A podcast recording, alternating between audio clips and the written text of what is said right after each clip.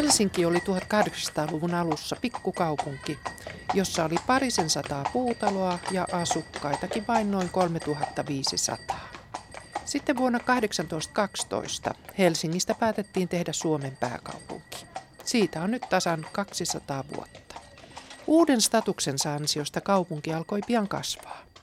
Muuttovirta toi väkeä kaikkialta Suomesta ja vuonna 1832 kaupunkiin muutti myös nelivuotias Maria Tyttönen perheensä kanssa Viipurista. Tämä ohjelma kertoo Marian Helsingistä, siitä millainen kaupunki oli hänen elinaikanaan, joka ulottui peräti vuoteen 1946. Maria Andersson oli tiettävästi pisimpään koskaan elänyt suomalainen. Marian Helsinkiä on kanssani valottamassa tutkija Samu Nyström Helsingin yliopistosta. Tervetuloa. Kiitoksia. Aivan aluksi kuuntelemme, mitä Maria itse kertoo elämästään. Tämä hieman alle 10 minuutin ohjelma on taltioitu vuonna 1939, jolloin Maria oli 110-vuotias. Suonette siis anteeksi hänen hieman ponnettoman puheensa. Minulla ainakin meni kylmät väreet, kun ajattelin, että Maria vie meidät lapsuuden muistelmiensa myötä lähelle sitä aikaa, kun Helsingistä tuli pääkaupunki. Kuunnelkaa tarkasti. Tässä on haastateltavana nyt neiti Maria Andersson. Hän on tänä vuonna täyttänyt, äh, viime jouluaattona täyttänyt 110 vuotta, siis tänä vuonna hän täyttää 111 vuotta. Koska neiti Andersson te muutitte tänne Helsinkiin? En minä tiedä, mikä vuosiluku se oli. Mikä vuosiluku silloin? Minä olin neljä vuotta vanha, kun muutettiin Helsinkiin. Jaha. En minä tiedä muista eikä. No, onko kaupunki kovasti muuttunut siitä lähtien? Vanha se vähän. No, minkälainen se pitkän sillan seutu, josta me tulimme juuri No, ohitse on? Semmoinen kuin maalaista oli semmoista huonoa ja kaikki ihmiset eihän ollut silloin herrasväkeä, ne, ne käveli liina päässä ja avojalon juoksenneltiin. Eihän silloin, nyt ei ole Helsinki yhtään kuin herrasväkeä. Paljaita työläiset, ne on hävinneet kaikki pois. No, te kerroitte, että siellä lehmiä kuljetettiin ja maalaisia kuljetettiin lautalla. Niin vietiin. se- Minä en oikein varma ole, kun minä en oikein muista, kun kun se nyt on niin, minäkin olin Lappeli. Jos sitä siltaa laitettiin, mutta joku siinä oli sillan hahmo, mutta ei siitä käyty yli. Ne oli semmoinen hirssilauta, joka veivan kanssa noin lehmiä vietiin. Meidänkin lehmä vietiin siitä. No, teillä on varmasti nuorena ollut hyvä lauluääni. Ei ole ollut oikein. No, te olette olleet työssä aivan näihin aikoihin saakka. Ei, minä olen ollut jo seitsemänkymmenestä viidestä pois herrasväestä palvelin yhdessä paikassa elämäni. Liental Henriksillä. No, neiti Anderssoni, neiti Anderssonin ääni on varmasti kestänyt hyvin hyvin. No eihän se niin hyvä ole kuin minussa ramppi, että jäi vähän vikaa puheessa. No, kyllä minusta teidän äänenne on oikein hyvässä kunnossa. Onko se koskaan ollut käheä? Juu, jos on yskäsauni, mutta hyvin vähän. Hyvin vähän minulla on. Neiti Andersson ei ole varmasti paljoa sitten sairastanut. Juu, mutta ei minussa yskä ole ollut semmoinen mm, voimattomuus vaan on ollut. Jaha. No, ja vielä te aiotte elää kauankin. Minkä ohjeen te antaisitte nyt nykyajan nuorisolle? Olisiko teillä jotain sopivaa ohjetta? No, ne on minun mielestä oikein nättiä, kun jokainen on niin siististi vaatetettu. Mutta olisiko teillä mitään erikoista elämän ohjetta antaa? Joo, yksi, että pitäisi alhaisilla ihmisillä, meikäläisillä vähän olla, olla väliä, kun meidän, meidän talonmiehen vaimo sanoi, että hän on yhtä väliä kuin ministerikin. Minä sanoin, eiköhän yhtään väliä ei ole. Minä sanoin, oho, vähän ymmärrät ihmisparkaa. Jaha, no niin. No, johan me tässä on, onkin jo puhuttu. Paljon kiitoksia nyt vaan ja hyvää vointia. Kiitos. M- mutta se, että se, se on hirveet, että kaikki no, yhtäläisiä ovat yhtäläisiä. Ja meidän äiti voi, jos herrasväki antaa meille jotain ja katsoo silmiä niin, niin että polvista kiittää. Nyt ei kiittämäkään neuvota lapsia. Se, on, se on suuri puute nykyajan lapsissa ja nuorisossa. Ei se ole lapsissa ja lapsien vanhemmissa. Neiti Andersson kertoi, että te olette olleet Mustalla merellä sen herrasväen mukana. Joo. Minkälaista siellä oli? No siellä oli semmoista. Siellä oli hyvempää kuin täällä. Oliko se hyvin äh, hyvä se kasvollisuus siellä? Joo. Ja siellä Siperialla on niitä äh, semmoisia suuria silkaksia oli ja, ja, ja niin suuria lampaita, että me elässä suuret sarvet oli päässä. Ja siellä oli niin hauska. No siellä, oliko siellä hyvin lämmin? Ei. Mutta oli lämpöisempi kuin Suomessa oli kuitenkin. lämpöisempi. Jaha. No kuulkaas, minkälainen tämä Helsinki oli, esimerkiksi tuo kaivopuisto silloin, kun Se te oli olitte niin nuori? nätti. Ja, ja, ja niin hienoja venäläisiä herrasväkeä kävivät uimassa siellä ja se oli niin nätti, eh, niin nätit huvilat ja, ja ne venäläiset herrasväet neljä hevosta edessä vaunulla ajoivat ja, ja no, niin, niin, ei nyt enää niin hienoja olekaan ei ai kun silloin oli hienot herrasväet. Se oli siihen aikaan semmoinen hu- kylpypaikka, jossa Joo. huviteltiin. Venäläiset suur, semmoiset Joo. rikkaat olivat huvittelemassa Joo. täällä. Joo, ne oli. Minä olen lukonut, että täällä on ollut semmoisia hienoja konserttejakin siihen aikaan siellä kaivohuoneella. Minä en tiedä, hyvä rohkisuuska, kun minä en niissä ollut milloinkaan. Ne me on milloin. No oliko täällä paljon kivitaloja silloin, kun te olitte nuori? Ei ollut mitään kuin vaan puutaloja. Yksi on, oli siellä, onko se Helenan karulla vai missä? Se on vielä nytkin se. Niin. Joo, se on yksi hyvin vanha, joka on siinä Aleksanterin kadun ja Helenan kadun kulmassa. Joo, jossain siellä oli. Jaa. Ei täällä ollut kuin semmoisia puumökkejä ja lehmät oli joka mökissä ja lampaat ja Joo, ja. Katajanokaallakin oli vaan puuhökkeliä. juu pieniä ruoho päällä kasvoi ja mansikoita syötiin mökin päällä. Ja sitä Esplanadin katua, niin sitä ei tainnut olla ollenkaan paljon. Oli se semmoinen rata pieni. Ja siellä oli Mm. puutaloja reunalla. Joo, joka paikassa oli puutalo. Vi- i- i- Ja vanha hautausmaa oli tähän Uudenmaan karun ja, ja mikä rakennus se on siinä se iso rakennus. Joko siinä erottajallako? Vai? Niin, Jaaha. mistä on raitio ajaa ohi. Jaaha. Missä on henkivakuutuslaitos, en minä muista. mikä. Jaaha. Siinäkö oli hautausmaa? Joo. Vai niin? No oliko se, ei, eihän vanhaa kirkkoa silloin vielä ollut aivan alkuaikana, vai oliko se? Oli se. Jaha, mutta Nikolan kirkkoa ei ollut. Ei ollut Jaaha. Nikolan. Oliko vanha kirkko ainoa kirkko sitten? Silloin vanhassa kaupungissa käytiin kirkossa. Jaha, no missä paikassa se oli siellä vanhassa kaupungissa se kirkko? Täällä kun mennään niin vasemmalla puolella siellä sen joen Jaha. Meri vai mikä joki sitä Jaaha. sanotaan siellä. Jaha. No oliko tuota Töölön lahtea silloin ollenkaan? Oli rautatiellä. Laanikin oli vedestä. Jaha. Joo.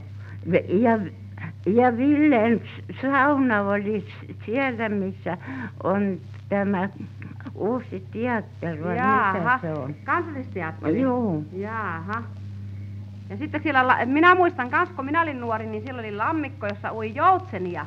Niin, no siellä oli silloin ja lammi. Joo. Joo. No niin, eiköhän se ole. Jaha, no kiitoksia nyt oikein paljon. Me emme tahdo väsyttää nyt enää en, enempää. Tämä oli oikein Minä hauskaa. olen niin iskeä. No, se on hauskaa. Sen, että minussa on semmoinen, että pyörittää. Jaa, no se ei ole ihmekään. Joo.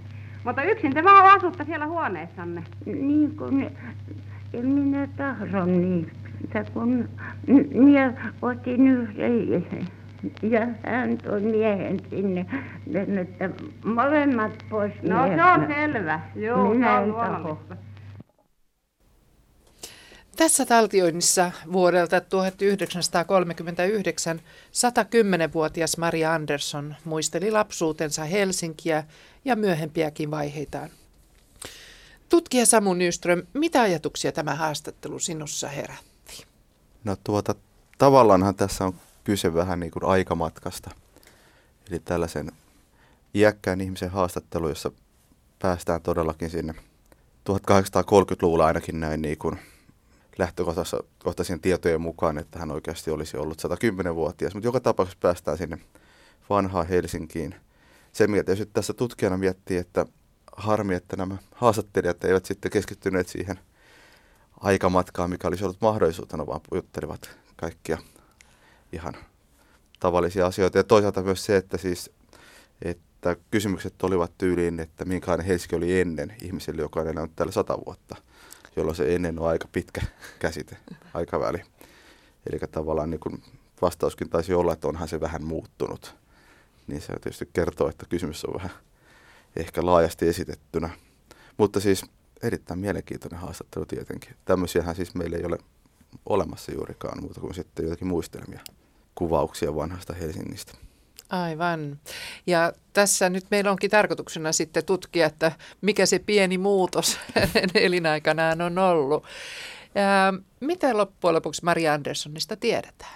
Tuota, häntä on tutkittu jonkun verran, eli oikeastaan hän tuli julkisuuteen siinä vaiheessa, kun hän tämän tota, niin, oletetun syntymävuotensa perusteella täytti 100 vuotta.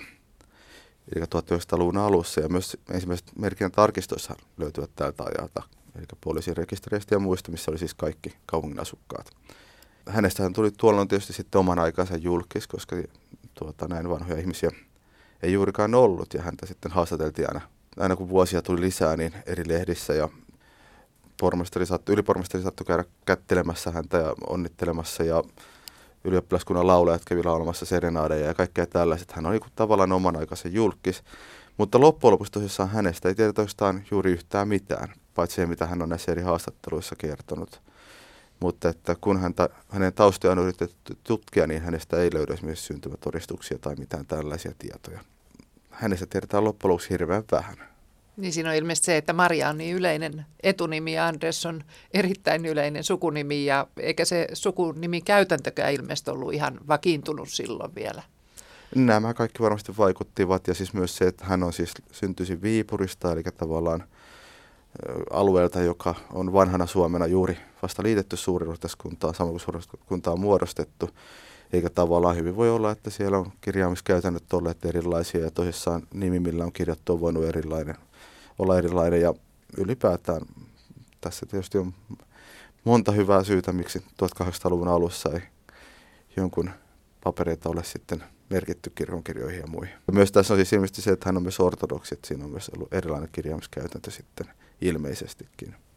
No jos oletetaan kuitenkin, että hän on muuttanut vuonna 1932, 1832 Helsinkiin Viipurista nelivuotiaana, niin Helsinki on siinä vaiheessa ollut pääkaupunkina 20 vuotta. Kuinka paljon se on ehtinyt jo kasvaa sen 20 vuoden aikana? Tuota Helsinki totta kai on asukasluvultaan kasvanut jonkun verran. Ja kun tietysti puhutaan pienestä kaupungista, niin silloin ne muutoksetkin ovat suuria. Että jos vaikka asukkaita on 10 000 niin siihen tulee 4 000 lisää, niin se on tietysti prosentuaalisesti huima ero. Mutta ennen kaikkea tässä on tapahtunut se, että oikeastaan kaksi isoa asiaa. Toinen on se, että on alettu rakentaa tämä Pikkupietari, eli Senaatin torin aluetta. Eli kun Maria muutti Helsinkiin, niin valmiina oli sitten jo Senaatin rakennus ja yliopiston päärakennus. Ja tuota, yliopiston päärakennus itse asiassa otettiin juuri sinä vuonna käyttöön, kun hän muutti Helsinkiin. Ja tuota, niin, eli nämä on tavallaan valtavia isoja kivitaloja keskellä sitä puutalovaltaista kaupunkia. Ja tästä taustahan tietysti on tämä Helsingin palo 1808, jonka seurauksena sitten myös huomattava osa vanhasta rakennuskannasta on sitten poissa. Toinen asia on sitten se, että kun Helsingistä on tullut pääkaupunki, tänne on pikkuhiljaa muuttanut sitten kaikki tämän syntyvän valtiokoneiston virkamiehet. Yliopisto muuttaa Helsinkiin, niin se mukana seuraa sitten opettajakunta, opiskelijat ja muut. Eli tämän kaupungin tavallaan asukasväestön rakenne muuttuu hyvin nopeasti tässä vaiheessa. Niin keitä sen ajan helsinkiläiset olivat? Helsingistä tuli tässä vaiheessa nimenomaan tämmöinen tuota, niin, hallinnollinen pääkaupunki, mikä tarkoitti sitä, että täällä on nimenomaan nämä valtion tai suuren keskeiset hallintovirastot ja senaatti. Ja sen lisäksi sitten yliopisto, eli tämä tavallaan sivistyneistö tulee tänne näin. Ja sitten lisäksi tänne rakennetaan sitten suuret kasarmit, eli Helsingin on myös varuskuntakaupunki. Ja sitähän Helsinki oli tavallaan ollut jo Japanin mukana jo aikaisemminkin. Eli Helsinki oli aikaisemmin ollut tällainen tuota, niin, varuskunta- ja kauppakaupunki, pienimuotoinen sellainen. Ja nyt siitä tulee sitten myös tämmöinen niin kuin hallintokaupunki. Puhuttiinko täällä Venäjää, Ruotsia, Suomea? Puhuttiin kaikkea niitä ja Saksaa. Eli voidaan puhua hyvinkin kansainvälisestä yhteis- kaupunkiyhteisöstä. Kuitenkin oli, voi puhua myös maalaiskaupungista, että Maria mainitsee tuossa, että heidänkin perheellään oli lehmä. Ilmeisesti lehmiä oli muutenkin, että, että kruunuhaasta vietiin Hakaniemen, eli selvästikin laidun maita oli vielä paljon. Kyllä vain, eli tässä nyt tullaan oikeastaan Helsingin niin kuin maantieteen perusasioihin, että Helsinkihän on siis niemen kärjessä meriyhteyksien varaan rakennettu kaupunki, ja se tarkoittaa sitä, että kun on niemen kärjessä, niin täällä on kohtuullisen vähän loppujen mitään viljelysmaata ja ympärillä ei ole maaseutua. Eli tuota, niin tässä vaiheessa vielä elämä tapahtuu pit, pitkälti sen mukaan, että lähialueita tuodaan paljon näitä maataloustuotteita. Lisäksi sitten on tosissaan omia kotieläimiä, kuten lehmiä, sikoja ja muita tällaisia kaupungin alueella. Ja tuota, niin tavallaan eletään semmoisessa enemmän maakunnan kaltaisessa yhteisössä ja elämässä kuin sitten se, mitä myöhemmin tulemme puhumaan sitten modernissa kaupungissa.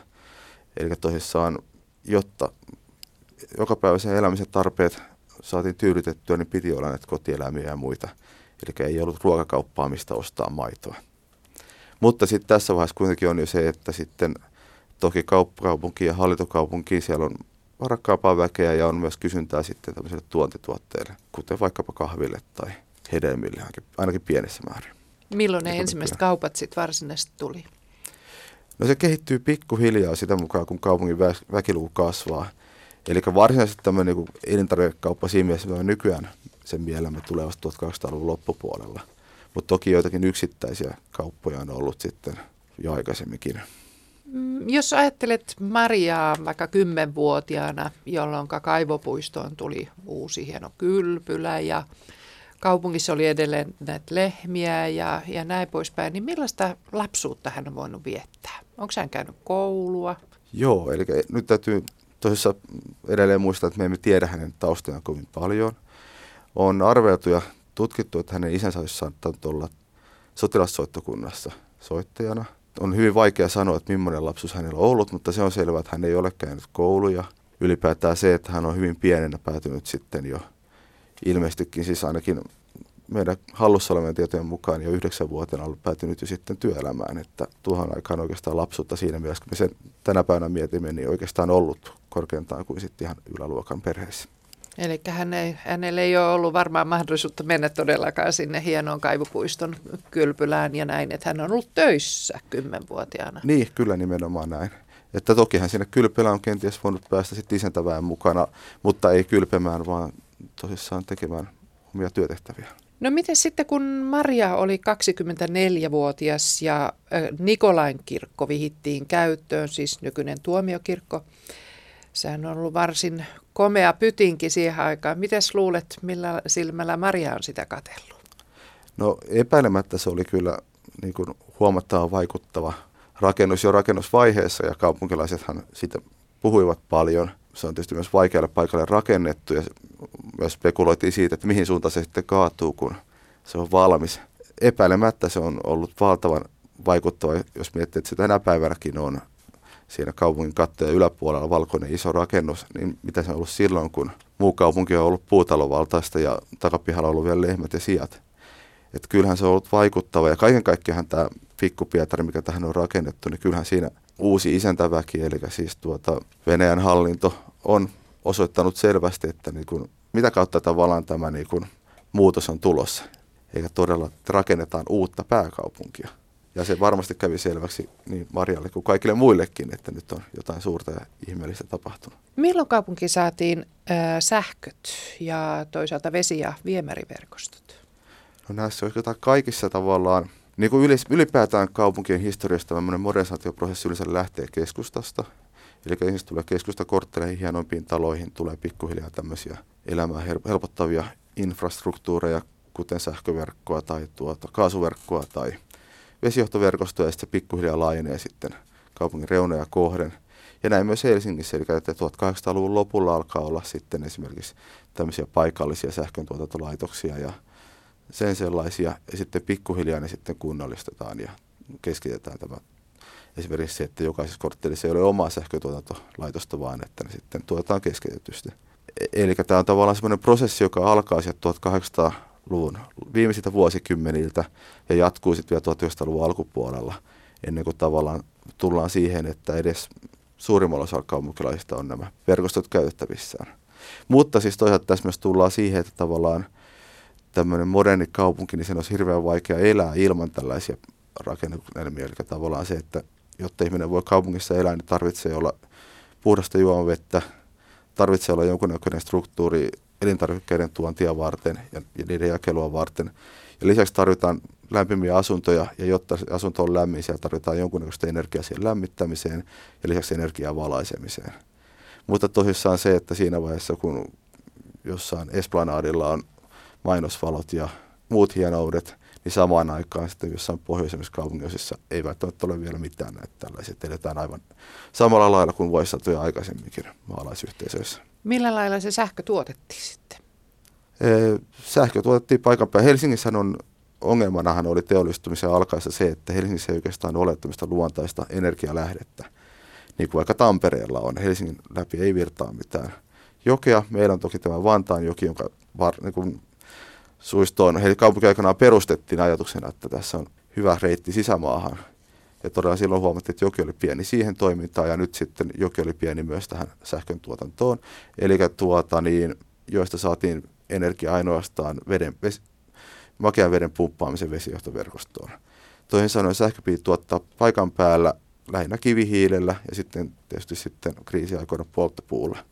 Mutta joka tapauksessa tavallaan jouduttiin tuomaan jotain poltettavaa energiamuoto, josta sitten sähköä saatiin. Palataan Mariaan. Maria täytti 50 vuotta vuonna 1878. Minkä kokoinen Helsinki silloin oli? Tuota, silloin Helsinki oli vielä hyvin pieni, eikä Helsingissä oli semmoinen 25 000, 26 000 asukasta. Helsinki oikeastaan siinä on tämän kasvun alussa. Eikä juuri näihin aikoihin alkaa tämä monenisaatioprosessi, jonka seurauksena Helsingin väkiluku 40 vuoden aikana nelinkertaistuu, mikä tarkoittaa sitä, että kymmenessä vuodessa tulee aina noin 50 prosenttia lisää väestöä. Eli siitä alkaa oikeastaan valtava muutos. Se on hyvin niin kuin hahmotettavissa se, että ihan käytännössä sitä, että mitä se tarkoittaa, että kaupunkiin tulee joka vuosikymmen puolet lisää asukkaita.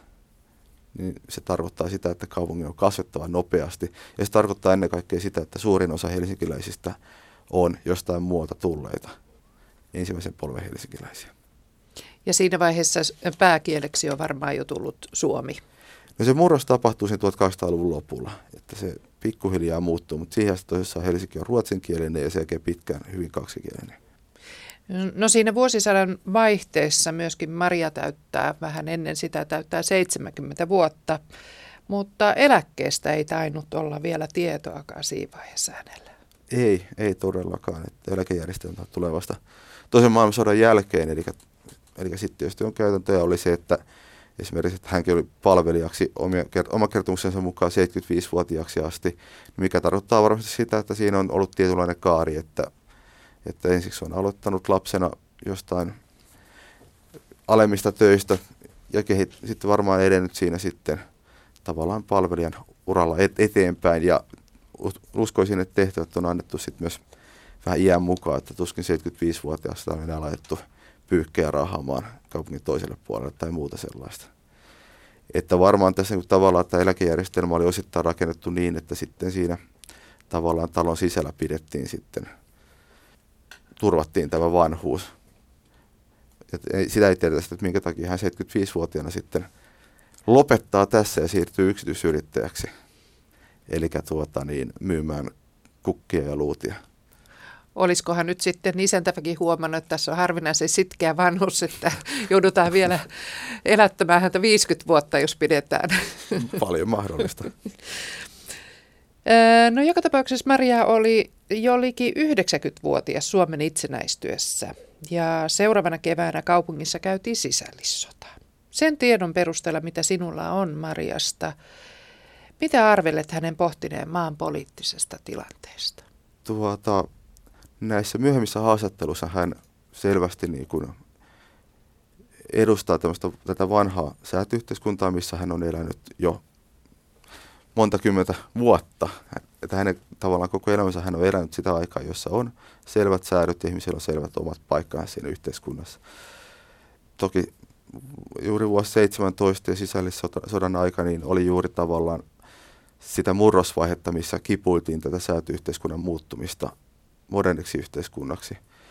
Ja tuota, epäilemättä hän varmaan on kokenut sen, niin kuin tässäkin haastattelussakin hän puhuu juuri, että alhaisten pitää ymmärtää oma paikkansa ja niin poispäin, että hän epäilemättä on varmaan siinä mielessä varmasti niin kuin nähnyt valkoisten näkökulmat itsensä lähemmäksi. Mutta toisaalta me emme tiedä, emme esimerkiksi tiedä, onko hän osannut lukea, että mikä on hänen tavallaan sivistystaso, kuinka paljon hän on seurannut näitä. Ja tuossa vaiheessa hän on ollut hyvinkin iäkäs, että voi myös hyvin olla, että tapahtumat ei juurikaan ole koskettanut häntä.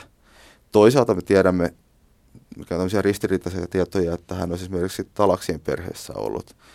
Ja sitten Onni Talas, joka sitten oli senaattorina ja muuta, oli hyvinkin aktiivisesti mukana näissä asioissa.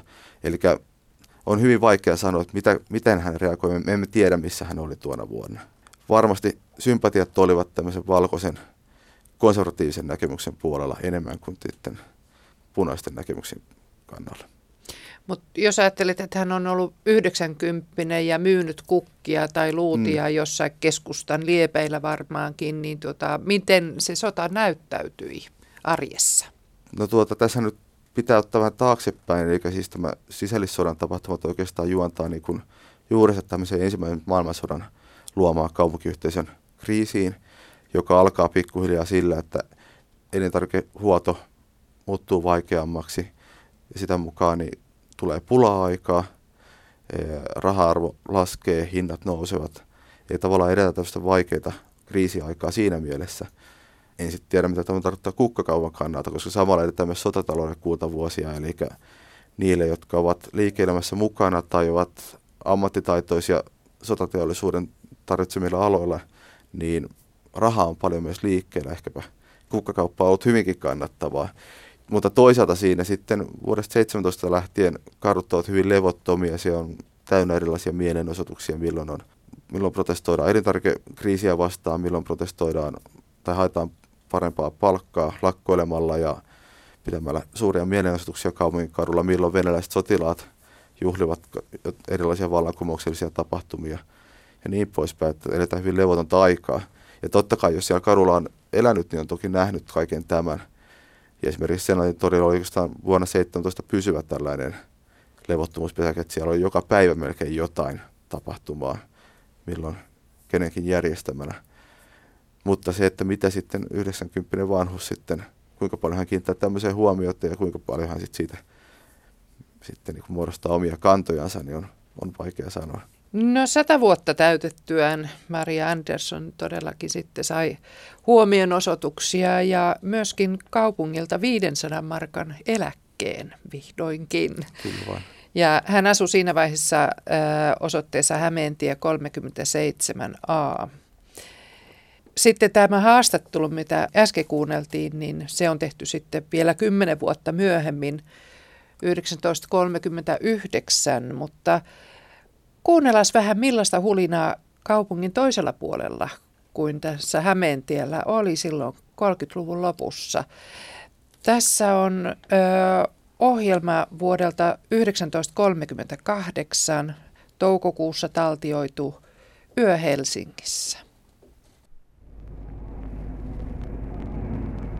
Hyvät kuulijat, kun seison nyt juuri pimenevän illan vaihtuessa yöksi tässä aivan kolmen sepän patsaan juurella Helsingissä, Heikin ja Aleksanterin katujen risteyksessä ja katselen ympärilläni sykkivää pääkaupungin vilkasta elämää, sen rämisevää liikennettä, kuumeisesti eteenpäin kiitävinen autoineen ja raitiovaunuineen, iltakävelyllä olevia ihmisjonoja, satoja ja tuhansia kaiken maailman eri väreissä vilkkuvia mainosvaloja, jotka syttyvät ja sammuvat joka puolella, Noita kirkkaasti valaistuja näyteikkunoita tuolla, jotka tarjoavat ihmisten nähtäväksi koko maailman viimeisimpiä muotiuutuuksia, keksintöjä ja kaikkea mahdollista jokapäiväisistä tarveesineistä aina huimaavan kalliisiin ylellisyystavaroihin saakka. Niin, kun katselen kaikkia tätä mahtavaa panoraamaa edessäni, Heikin katua upeine puuistutuksineen, kirkkaasti valaistuinen lasipalatseineen, ja taas tuolla toisaalla iltakasteen kosteudessa kiiltävän Aleksanterin kadun kahden puolen kohoavia pääkaupungin suurimpia liikekortteleita, Helsingin Cityä, jossa päivittäin varmaankin miljoonat markat pyörivät ja siirtyvät käsistä toisiin, ja jossa tuhannet ja jälleen tuhannet ihmiset ansaitsevat jokapäiväisen leipänsä.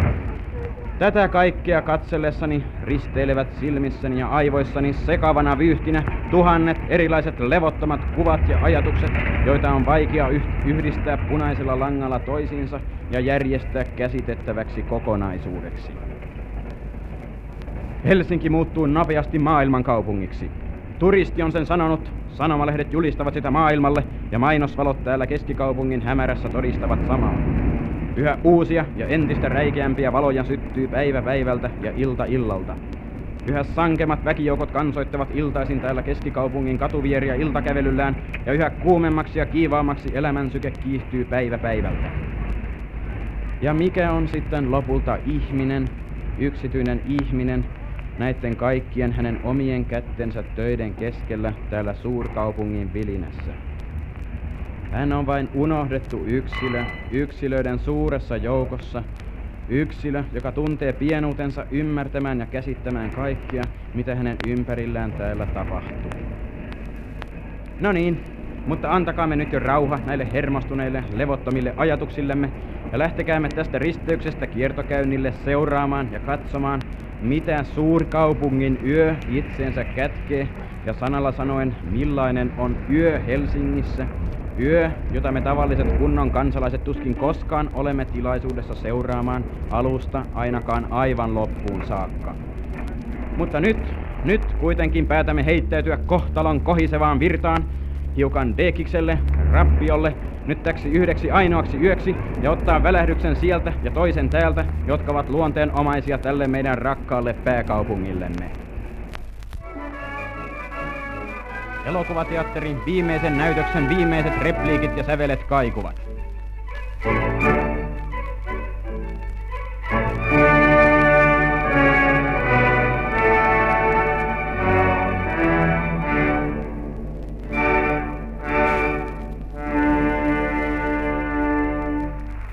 Yleisö on ihastunut elokuvaan ja puhkeaa voimakkaisiin suosionosoituksiin ja harvinaista kyllä ovat hyvät näyttelijäsuoritukset ja iloiset laulut pystyneet tempaamaan meikäläisenkin yleisön mukansa ja saattaneet sen kokonaan unohtamaan ajan ja paikan, omat tapansa ja tottumuksensa, sen, että he istuvat vain jäykässä suomalaisessa elokuvateatterissa, jossa kaikenlaiset tunteen reagoimiset tavallisesti ovat vain pelkästä pahasta.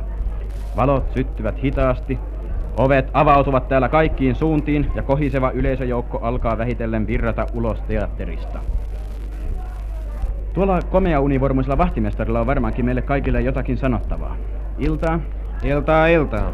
No teillä oli taas täysi huone täällä tänään vai kuinka? Joo, kyllä meillä tällä filmillä on ollut tappuluukulla melkein joka päivä. Ja tehän olette esittäneet tätä samaa elokuvaa jo aika kauan. Mitenkäs mones viikko tämä jo oikein on? Viides viikko, mutta kyllä niitä ihmisiä riittää, kun on hyvä filmi. Ja teidän on sitten kai aina täällä hauska seisoa tässä ja katsella, miten yleisö lähtee joka ilta tyytyväisenä ja iloisesti hymyillen kotiinsa, vai kuinka? Kyllä tämän filmin aikana, mutta ei aina. Onhan niitä filmiä, joista murto-osa yleisössä pitää. Silloin poistuva yleisö katsoo meitä murhaavasti niin kuin syy olisi meidän. Ja, ja saattaa se joskus niinkin olla. Mutta tänään ovat kaikki taas tyytyväisiä ja kertovat huomenna ystävilleen, miten hauskaa täällä oli. Huomensiltana meillä on taas täydet huoneet. Toivotaan niin. Kyllä se on ihmeellistä, miten nopeasti Helsingissä tiedot kulkee. Ja, ja, taitaa olla vähän niin. No niin. Ei, kyllä tästä täytyy mennä ovia sulkemaan, että pääsee nukkumaan. Hyvää yötä. Hyvää yötä. Täällä tanssipaikassa ei ole vielä tietoakaan ulkona hämärtyvästä yöstä. Rämeäänisen jatsorkesterin selkäpiitä karmivat ulvahdukset kaikuvat rytmillisen hotin seasta ja toisiinsa kietoutuneet nuoret parit keinuvat parketilla musiikin tahdissa. Punaiset ja siniset valonheittäjät luovat tuolla hämärää valoaan saliin, jonka reunamilla tytöt odottavat vielä innokkaasti vuoroaan tulla haetuksi tanssin kuumiin pyörteisiin. Näissä tanssipaikoissa käy illasta iltaan sama, sanoisiko nyt kantajoukko, tuollaisia nuoria parissa kymmenessä olevia poikia ja tyttöjä, hakemassa tanssista ajanvietettä ja tyydytystä huvitteluhalulleen. Tätä suurta, edessäni tasaisesti keinuvaa joukkoa katsellessani en malta olla ajattelematta, mikä onni näille nuorukaisille ja neitosille, jotka illasta iltaan viettävät aikaansa tällaisessa ympäristössä, mikä onni heille itselleen olisi, jos he voisivat ja kykenisivät keksiä itselleen sen sijalle joitakin kehittäviä, enemmän antavia ja arvokkaampia harrastuksia iltojensa ratoksi. No niin, tuo tanssiorkesteri muuten, joka on sijoitettu tuonne salin reunalla olevalle suurelle korokkeelle, muodostaa kirkkaassa valonheittäjä valaistuksessaan kieltämättä sangen hauskan ja iloisen näyn. Kaikki orkesterin jäsenet ovat pukeutuneet yhdenmukaisiin hauskoihin pukuihin, heidän soittovälineensä välkkyvät valossa ja koko joukko on hyvin elävän ja vauhdikkaan näköinen, vaikka itse musiikki tuntuukin varmasti monen todellisen musiikin ystävän korvissa vähemmän kauniilta.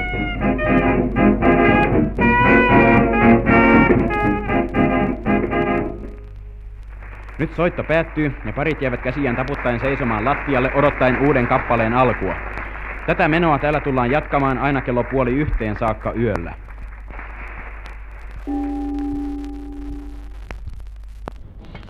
Entäpäs täällä suuressa, kauniissa hotelliravintolassa, mitenkäs täällä jaksetaan? Täällä näyttävät melkein kaikki pöydät olevan täynnään vieraita, vaikka ulkona vallitseekin lämmin kesäyö.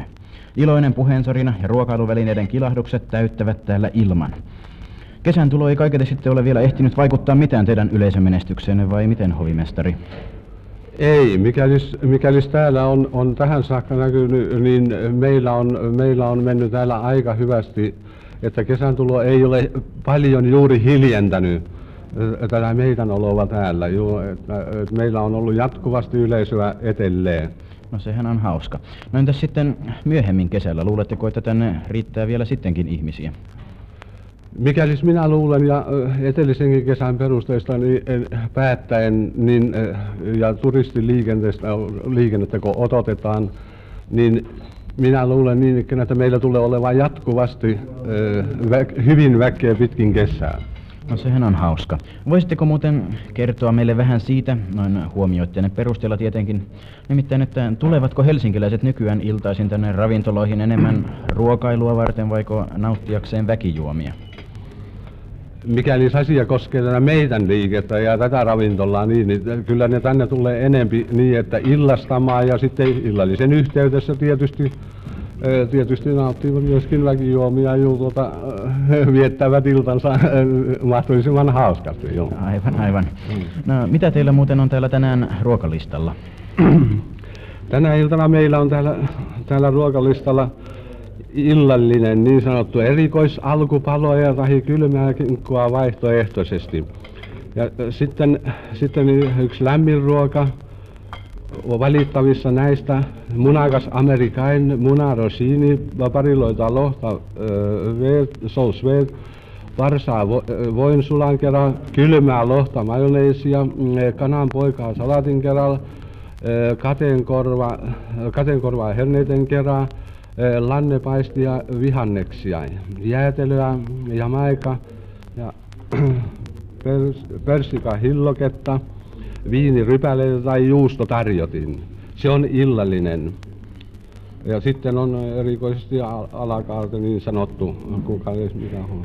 Jaha, no se on varmasti hyvin suurta herkkua sitten. Niin. Sitten jos, jos herrat muuten olisivat ystävällisiä, jos niin sopisi niin, että ne voisivat tulla niin sanottu meidän ravintolankin niin, että pruuvaamaan sitä illallista niin, että että jo, jo, jos sopisi tänä iltana, niin no, kiitos, kiitos. ystävällisiä niin, että järjestämään sitä. No eihän se pahaksi olisi, mutta kun meidän on vielä käytävä niin monessa monessa eri paikassa tänä yönä, niin pelkään pahoin, että meillä ei taida enää olla oikein aikaa tällä kertaa tällaisiin huvituksiin, vaan meidän täytyy jälleen kiirehtiä eteenpäin. No niin, kiitoksia vain tiedostanne ja näkemiin. Näkemiin. Ja kun jälleen laskeudumme tänne alas kadulle, ovat katuvalot jo himmentyneet sen merkiksi, että puoli yö on onnellisesti sivuutettu. Mutta aamuun on vielä pitkälti matkaa ja viimeiset yksinäiset kulkijat tuolla kiirehtivät katukäytävällä askeleitaan kohti kotona odottavaa yöpuutaan.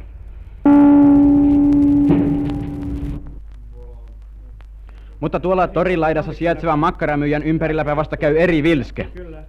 Myyntikärryjen ympäristökin lukemattomine paperilappuineen kertoo jo kauas kaupankäynnin vilkkaudesta ja pääkaupunkilaisten suosiollisesta suhtautumisesta nakkeihin. Suuri miesnoukko joukko piirittää juuri parasta aikaa myyjän, joten meidän on kai parasta odottaa tässä hetkisen vuoroamme. Tuolta päiden takaa kohoaa aina vähän väliä valtava höyrypilvi ilmoille, merkkinä siitä, että myyjä on jälleen raoittanut astiansa kantta ja että jälleen on markka kilahtanut myyjän kirstuun.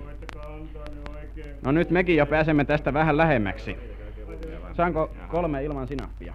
Jaha, kiitos. Kolme markkaa, olkaa hyvä. Kiitos. No, teillähän käykin tässä oikein näköjään eri vilske. No juu, kyllä tämä tavara kauppansa tekee. Olkaa hyvä, kolme markkaa. Kiitos. Mutta mitenkäs te muuten lämmitätte näitä, kun nämä ovat näin kuumia nämä nakit? Sähkön avulla. Sillä kihutetaan vesi ja makkarat ovat sitten koko ajan siinä vedessä. Vai sillä tavalla? No, onko siinä muuten mitään perää, kun ihmiset sanovat, että kaikilla makkaramyyjillä on reuna, äh, reumatismi aina tällaisesta ulkona seisomisesta? Jaha, kiitos. On kai siinä totta toinen puoli ainakin sikäli, että ne, jotka talvella joutuvat kovassa pakkasessa myymään, kyllä usein menevät kesällä sitten maalle parantelemaan reunapitsiä. Mutta en minä nyt muuten tiedä, kun että kyllä tässä hommassa passaa hyvin laulaa, että Ostakaa puplia, kuumia puplia, ja mulle ruplia vain heitelkää. Kun palan haukkaatte ja etpäin laukkaatte, niin mua raukkaatte, oi sälikää. Kuulimme lyhennelmän Veikko Itkosen ohjelmasta Yö Helsingissä. Taltiointi oli toukokuun lopulta 1938. Kuulosti jo suurkaupungin hulinalta vai mitä, Samu Nyström? Kyllä vain, ja sitä siinä ainakin haluttiin esittää. Maria Andersson asui jo tuolloin samana vuonna 1938 Kivelän sairaalassa. Hän oli virkeä vanhus. Kenties hän kuuntelikin tuon ohjelman radiosta. Miten realistisen kuvan Helsingistä Veikko Itkonen tuossa reportaasissaan piirsi? No oikeastaan hän antaa tämmöisen perinteisen suurva, suurkaupunkikuvauksen, eli tämä on juuri semmoinen kuvaus, mitä voi lukea vaikkapa Valtarilta tai muilta vastaavilta ajan kirjailijoilta, eli silloin kun halutaan korostaa tämmöistä niin kuin, juuri tämmöistä niin kuin modernin kaupungin sykettä. Ja tämä oli myös siis tämmöisiä lehdissä tämmöisiä reportaaseja tehtiin valtavasti, että on juuri tämä, että käydään vaikka niin tässä, että käydään eri paikoissa tai vaikka yöpalokunnan mukana ja käydään katsomassa, että mitä tapahtuu. Ja kaikissa näissä on tämmöinen, niin kuin tässäkin tämmöinen, haetaan sitä kiireellisyyttä, sitä niin kuin nopeaa tempoa, kovaa sykettä ja sitten toisaalta sitä niin kuin tavallaan pahaa kaupunkia, sitä kaupungin varjopuolia ja semmoisia. Eli se tavallaan, tämä on niin kuin hyvinkin tyypillinen oma-aikansa kaupungin kuvaus. Et se, mikä tässä ehkä on vähän taustalla, niin on tämmöinen tämmöinen tavallaan anti-urbanistinen näkökulma Suomessa. Toki myös muualla maailmassa kirjoitetaan jo siis niin kauan kuin suurkaupunkeja on ollut, niin aina kirjoitetaan niiden tämmöisestä niin varjopuolista ja sitä kautta ehkä kenties moralisoidaan ja haetaan tiettyjä konservatiivisempia arvoja sitten ylös, mutta, mutta erityisesti Suomessa tämä oli siis hyvinkin vahva ja tätä on tietysti analysoitu osittain sitä kautta, että, että Suomessa on hyvin vahvasti tämä kansallinen kertomus pohjautuu tämmöiseen talonpoikaiseen Suomeen. Tässä tietysti vielä vahvistavana on tämä vuoden 18 tapahtumat, jolloin sitten vastakkain ikään kuin nähtiin tämä, että kaupungin työväestö vastaan tämä vapaa pohja, pohjalainen talonpoika ja talonpoikasarmeija, joka sitten esimerkiksi marssii sitten Helsingissä toukokuun alussa 18. Ja tässä siis kaiken kaikkiaan tässä on tämmöiset niin kuin konservatiiviset ja uskonnolliset arvot vastaa sitten tämmöiset uudemmat, urbaanit, sekularisoitunut liberalismi. Ja se on semmoinen vastakkainasettelu, joka jatkuu hyvin pitkälle siis 70-luvulle asti. Eli esimerkiksi kun on tutkittu että mitä aikakauslehdet kertovat Helsingistä, niin niissä hyvinkin pitkälti aina haetaan samaa, että haetaan tätä, että miten nuoret miehet, naiset tulevat tänne suurin toiveen ja kuinka ne sitten tulevat, joutuvat niissä pettymään ja kuinka tämä yöelämän kaikki paheet sitten vievät heidät huonoille teille. Tämä on hyvinkin semmoinen tyypillinen kuvaus. Mutta toki siis kerrotaan tässä myös siitä, että tämmöistä kulttuurimuotoa oli saatavilla Helsingissä. Ja se, mitä ehkä tässä haluaisin nostaa esiin, että kun tässä nostaa esimerkiksi jatsklubi ja huvittelevat mm-hmm. nuoret, niin oikeastaan siis jo Maria kertoo näistä, eli kyllä se Kylpyläkaupungissa huviteltiin aivan samalla lailla. Ja siellä oli, ja sitten jos mietitään, kuinka tästä jatketaan sitten sinne hotellin illalliselle, niin samanlaisia ravintoloja ja samanlaisia kansainvälisiä menuja oli jo siellä Kylpyläkaupungissa. Eli loppujen lopuksi, vaikka tässä tuoda, esitetään näitä tämmöisenä tavallaan modernina ja tuotteina, niin kyllä kaupunkielämään on aina kuulunut myös huvit ja, ja ehkä myös paheet sitten. Niin siinä oli eh, Itkosella jon, jonkin verran tämmöistä niin kuin innostusta tähän kaupungin hulinaan ja kansainvälisyyteen ja näin, mutta siinä oli sitten toinen puoli, kolikon kyllä, kyllä. Toi, toinen puoli aika vahvastikin esillä siinä sanoisinko moralisoinnissa suorastaan. Kyllä vai, ja tässä pitää myös muistaa se, että siis e, suurin osa suomalaisista asuu maaseudulla, eli tämä juttu on kerrottu maaseudun asukkaille eniten. Ja sama myös näissä aikakauslehtien kuvauksissa ja muissa, että ne on, lukijat ovat maaseudulla. Jolta tämä varmaan myös heijastelee sitä, että mitä myös halutaan kertoa ja mitä odotetaan, että kuulijat haluavat kuulla. Että ehkä Yleisradion toimittaja ei jatsia voinut tässä vaiheessa vielä kovin paljon hehkuttaa. Niin se ei varmasti ollut ihan niitä ykkösiä niin, tässä niin. soittolistalla siihen aikaan. Ei, ei varmasti ei. Toinen, mitä tässä voisi nostaa esille, että nimenomaan tästä Jatsklubin tapauksesta, että kuinka siinä toimittaja juuri tuo esiin sen, että, että nuoret käyvät siellä päivittäin ja voisi kenties olla jotain parempaa ja arvokkaampaakin tekemistä, niin tässä on myös hauska tämmöinen yhteys tähän Marian haastatteluun, jossa myös päädytään, toki ehkä vähän toimittajan johdattavana, mutta kuitenkin siihen, että nuoriin ja lapsiin ja tavallaan moralisoidaan sitä, että miten nykynuoriso käyttäytyy huonommin kuin silloin joskus aiemmin. Ja Maria tietysti nostaa se esiin, että kun vanhemmat eivät osaa niitä kasvattaa. Ja tämä tietysti ehkä on myös tällainen ikiaikainen debatti. Tämähän ei ole mikään tänä päivänäkään poissuljettu keskustelumalli, jossa nimenomaan lähdetään siitä, että ei ne lapset loppujen lopuksi ole vaan kun niitä on kasvattu huonosti, koska nykyajan vanhemmat eivät osaa pitää lapsensa pois jatkolupeilta. Ja saman vuoden joulukuussa, tai oikeastaan jouluaattona, Maria sitten täytti 110 vuotta ja monet kävivät onnittelemassa. Oli sotilassoittokuntaa ja kaupungin silmää tekeviä. Keväällä Maria käytiin haastattelemassa radioon. Sen jutun kuuntelimme aivan lähetyksen alussa. Mutta sitten pian tulivat ankeat ajat, kun syksyllä 39 syttyi sota ja iloinen juhlinta helsinkiläisravintolassa loppui. Samu, millaista Helsingissä oli asua talvi- ja jatkosotien aikana? No, tavallaan siinä on hyvin paljon yhtymäkohtia sinne ensimmäisen maailmansodan aikaan. Paitsi sillä erotuksella, että toki, että miehet olivat sitten pääosin rintamalla. Mutta muuten siis on sama tilanne, että suomalainen maatalous ei oikeastaan 1800-luvun murroksen jälkeen enää elättänyt Suomi ollut omavarainen, mikä tarkoitti sitä, että aina kun sota katkaisi tuonnin, niin sen mukana myös sitten elintarvikkeista tuli enemmän pulaa, eli se on samalla lailla korttiaikaa kuin ensimmäisen maailmansodan aikanakin. eli elintarvikejonoja ja elintarvikekortteja ja säännöstelyaikaa. Ja sitten toisaalta toinen maailmansota tuo myös sitten sodankäynnin myös niin kuin siviilikohteisiin enemmän, eli siis on toki pelätään myös pommituksia ja talvisotakin alkoi verrattaa rajuilla semmoisilla ja si- tavallaan silloin jo huomattiin, että, että myös kaupungissa ihmiset ovat vaarassa. Että on se varmasti sillä lailla vaikuttanut, mutta toki tietysti sotavuodet on pitkät ja siinä on myös välirauha-aika mukana, eli tuota, niin varmaan kaikkeen tottuu. No so, sotakin loppui aikanaan, ja, mutta yhden suuren mullistuksen Helsinki koki vielä Maria Anderssonin elinaikana.